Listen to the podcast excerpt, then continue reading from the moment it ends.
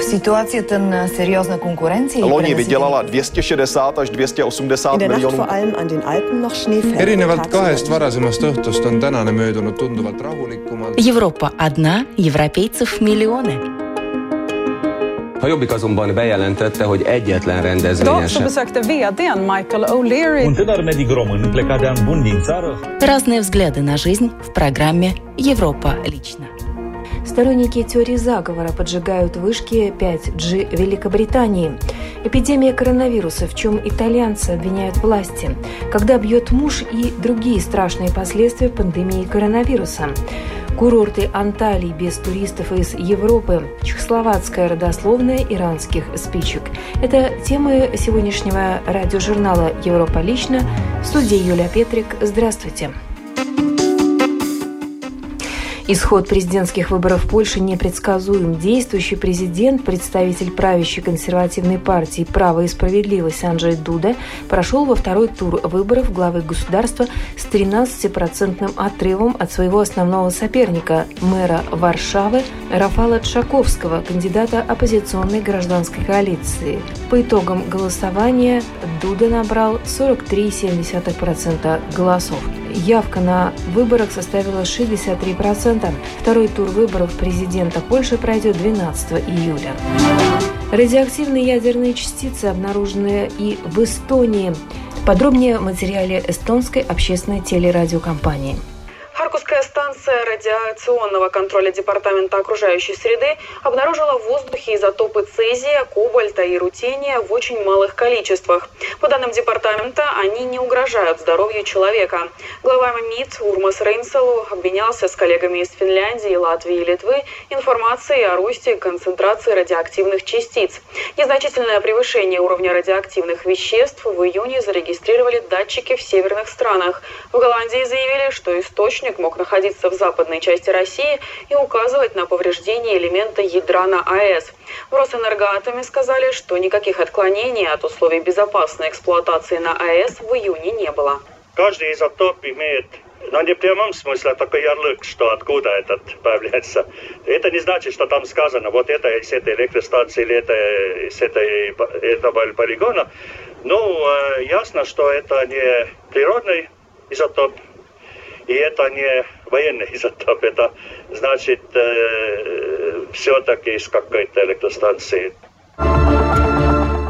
Сторонники теории заговора поджигают вышки 5G в Великобритании, а в правительстве хотят ввести ответственность за распространение ложной информации. Подробнее в сюжете Некоторым людям слов уже недостаточно. В лондонском гайд-парке протестуют против карантинных ограничений, а также против вакцины от коронавируса. Человек с мегафоном – организатор акции. Это яркая фигура среди сторонников теории заговора – Пирс Корбин, брат бывшего лидера лейбористской партии Джереми Корбина. Акция заканчивается после того, как его задерживают. Неделю спустя Пирс Корбин снова выходит на митинг, чтобы выступить против вакцины от коронавируса, а также против нового поколения мобильной сети 5G. Вакцина, которую должны дать всем, служит для контроля. Одновременно с ней в организм будут вводить микрочип, а сеть 5G будет использоваться для наблюдения за людьми с таким микрочипом.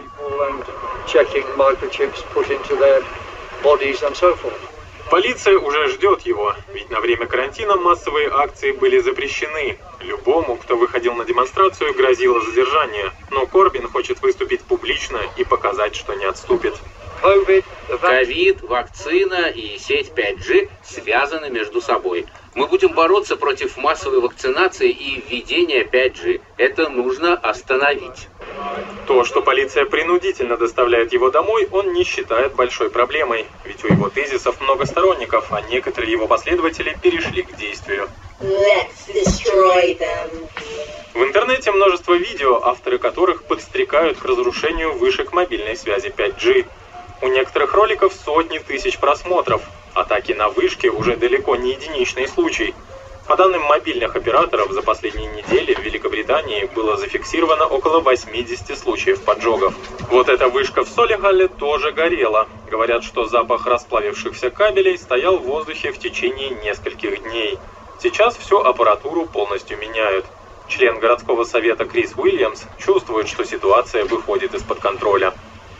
Пока здесь ремонтировали вышку, рядом остановилась машина, из которой зазвучала ругань в адрес рабочих и посыпались угрозы, что вышку опять сожгут.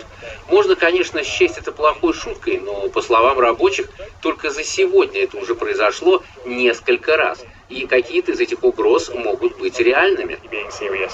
Вышки 5G для любителей теории заговора являются олицетворением врага. Некоторые конспирологи уверены, что это еще один канал распространения коронавируса. Довольно примитивные суждения, по мнению Криса, но они тоже становятся причиной для новых нападений. В одно и то же время подожгли немало вышек. Да, они горят не каждый день, но теперь это происходит по всей Англии. Это все после того, как в социальных сетях появились теории заговора о сетях 5G. Deutsche Welle. В Италии от COVID-19 погибли 34 тысячи человек. Особенно сильно пострадала Ломбардия, регион на севере страны. Теперь власти региона попали под огонь критики. Их обвиняют в том, что они слишком поздно объявили локдаун на наиболее пострадавших от э, коронавируса городах. Съемочная группа ДВ побывала в Бергамо, городе, жители которого до сих пор пребывают в трауре. В историческом центре, который в обычные времена привлекает много туристов, мы встречаем Пьетро Байло. Уже спустя несколько дней после вспышки эпидемии у некоторых из нас произошел эмоциональный срыв. Мы рыдали, не скрывая слез. Это произошло также из-за того, что мы тесно общались с людьми, пережившими смерть двух или трех членов семьи, которые погибли один за другим. Жители Бергама скорбят о потере близких, но и начинают задавать вопросы – Например, почему их регион Ломбардия, один из самых богатых в Италии, столь сильно пострадал от коронавируса. Дед Стефана Фуска умер в доме престарелых. Сейчас Стефана собирает истории других жертв COVID-19. Мы просто хотим знать правду. Мы хотим знать, было ли это неизбежно. Или, возможно, кто-то в органах управления, а не врачи или медсестры, имел возможность сдержать это или даже предотвратить.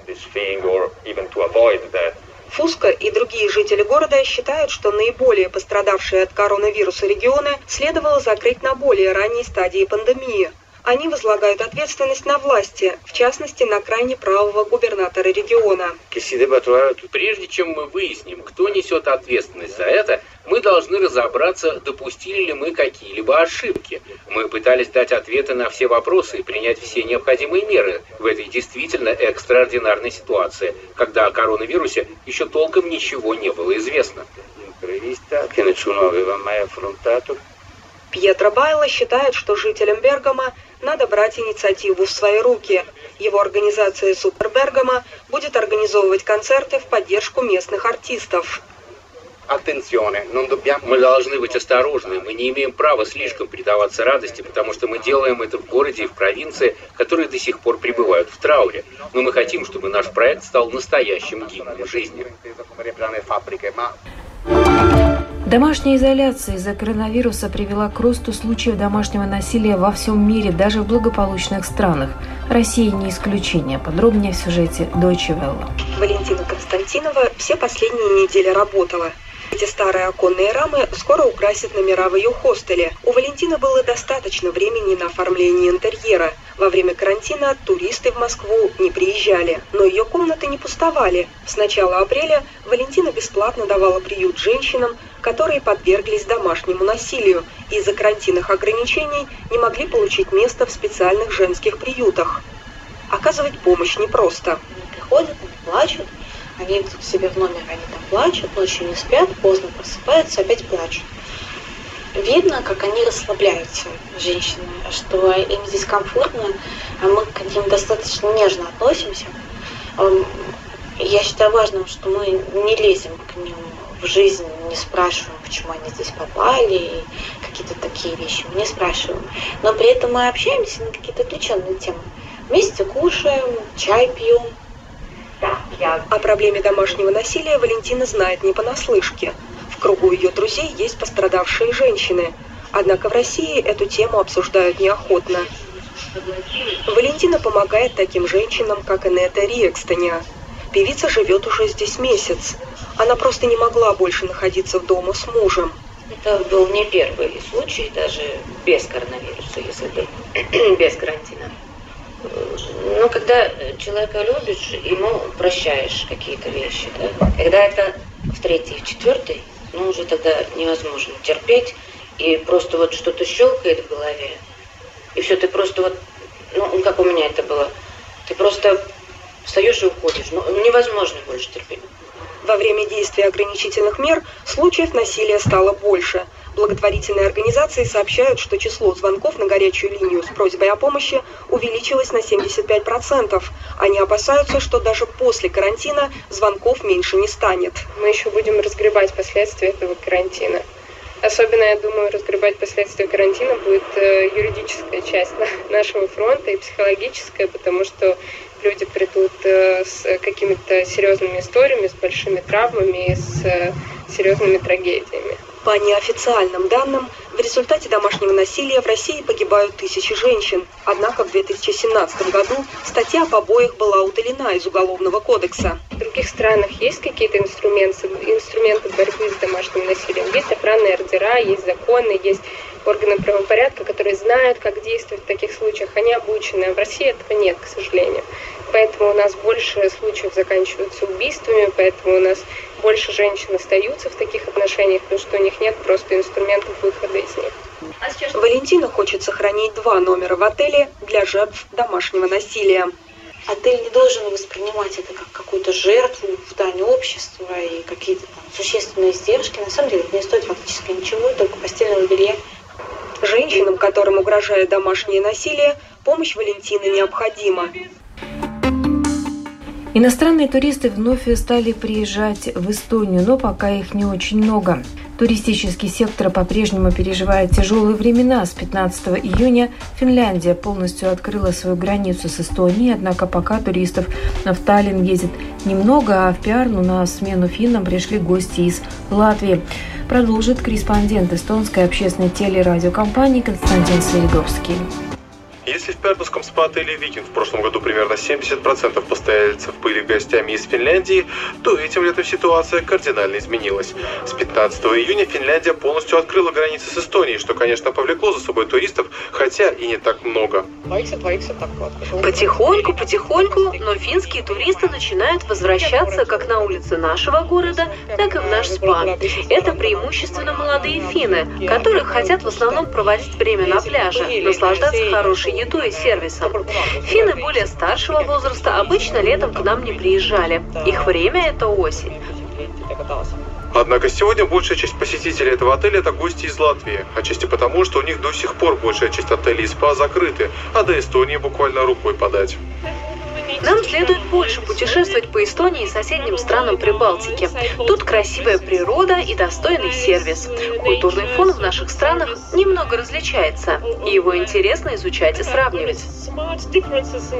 Аналогичная ситуация наблюдается и в гостиничном секторе Таллина. Столичный отель Radisson Блю сегодня едва заполнен на 20%, а это примерно в 4 раза меньше, чем год назад. Основную часть посетителей составляют финны. Как, отмечает директор отеля, финские туристы начали активно приезжать с 19 июня, когда в их стране был государственный праздник. В Таллинке посчитали, что за выходные с 19 по 21 июня ежедневно на их линии Таллин-Хельсинки количество пассажиров превышало 10 тысяч человек.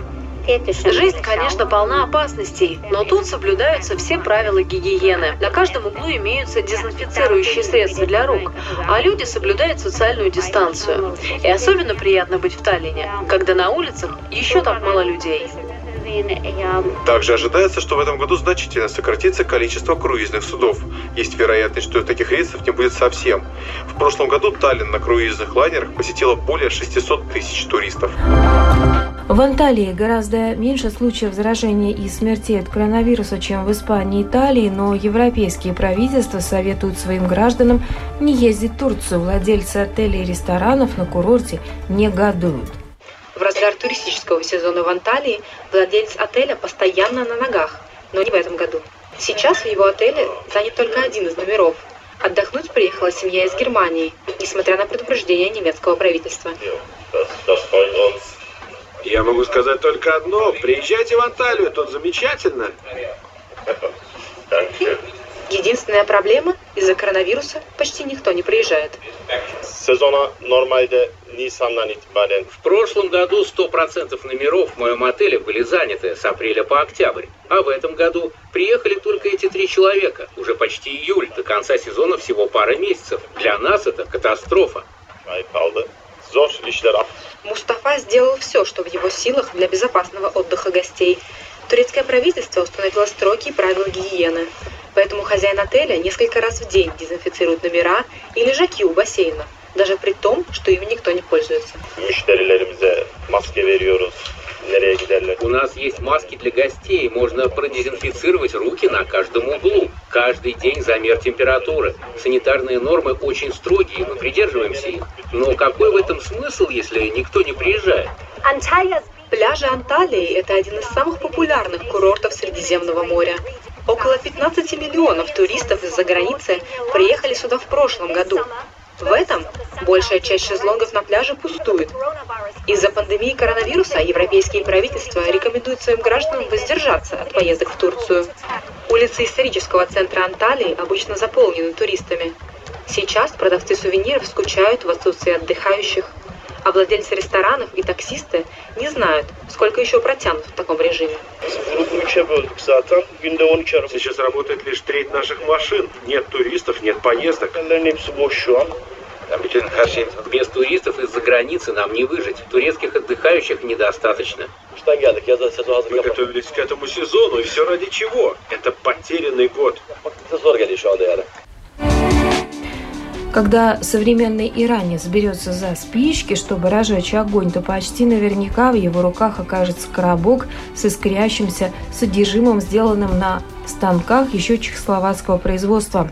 Продолжит журналист радио Прага Интернешнл Антон Каймаков.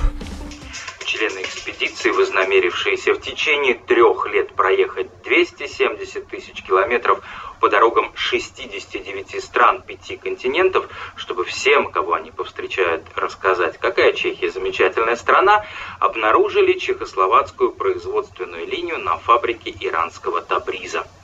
Более того, членам экспедиции здесь показали станки, которые из чешских городов Иглава, Нахуд, Оузим и Пылзень привезли в Иран еще сто лет назад. И самое интересное, что они до сих пор действуют. А еще большим сюрпризом стало то, что у работающего на полные обороты конвейера, где кончики тоненьких осиновых палочек окунаются в ванны с розовым химическим составом, после засыхания превращающимся в сухую воспламеняющую головку спички, хозяин фабрики Амир приветствовал их на чешском языке. Já jsem se narodil v Tabrizu. Maminka mě teda dala do světu tady. Я родился в Табризе. Моя мама – чешка. Вся моя чешская семейная ветвь была здесь. А в Табризе говорят, что чешская община здесь появилась благодаря моей иранской семейной ветви.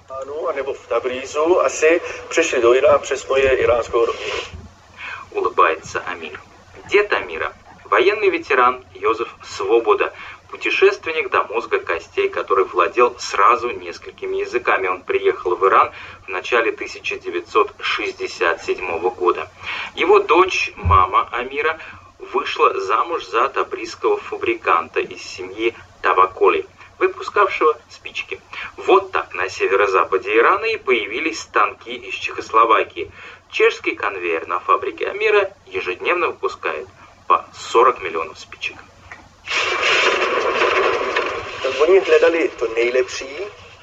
Для нужд своей фабрики тогда они искали самое хорошее оборудование, которое можно только было найти в мире. И, конечно, нашли его в Чехословакии. У чехов в мире в промышленных кругах очень хорошая репутация. Торговое и промышленное сотрудничество между Чехией и Ираном, вернее Чехословакией и тогдашней Персии, началось уже во времена президента Томаша Гарика Масарика, основателя Чехословакии. В стране Западной Азии вели строительство такие известные чехословацкие фирмы, как Витковицкий железарный, ЧКД и Пылзенская машиностроительная компания «Шкода». А мир гордится, что в нем течет также чешская кровь и хотел бы помочь развитию отношений между двумя странами. Хотя этому порой мешают политические разногласия и эмбарго. Я сутен чешско-иранский продукт. Я сам чешско-иранский продукт. У меня чешские корни, что мне очень нравится. Для меня Чехия тоже дом. И на этом программа «Европа лично» сегодня подошла к своему завершению. В передаче были использованы материалы медиахолдинга Deutsche Welle, эстонской общественной телерадио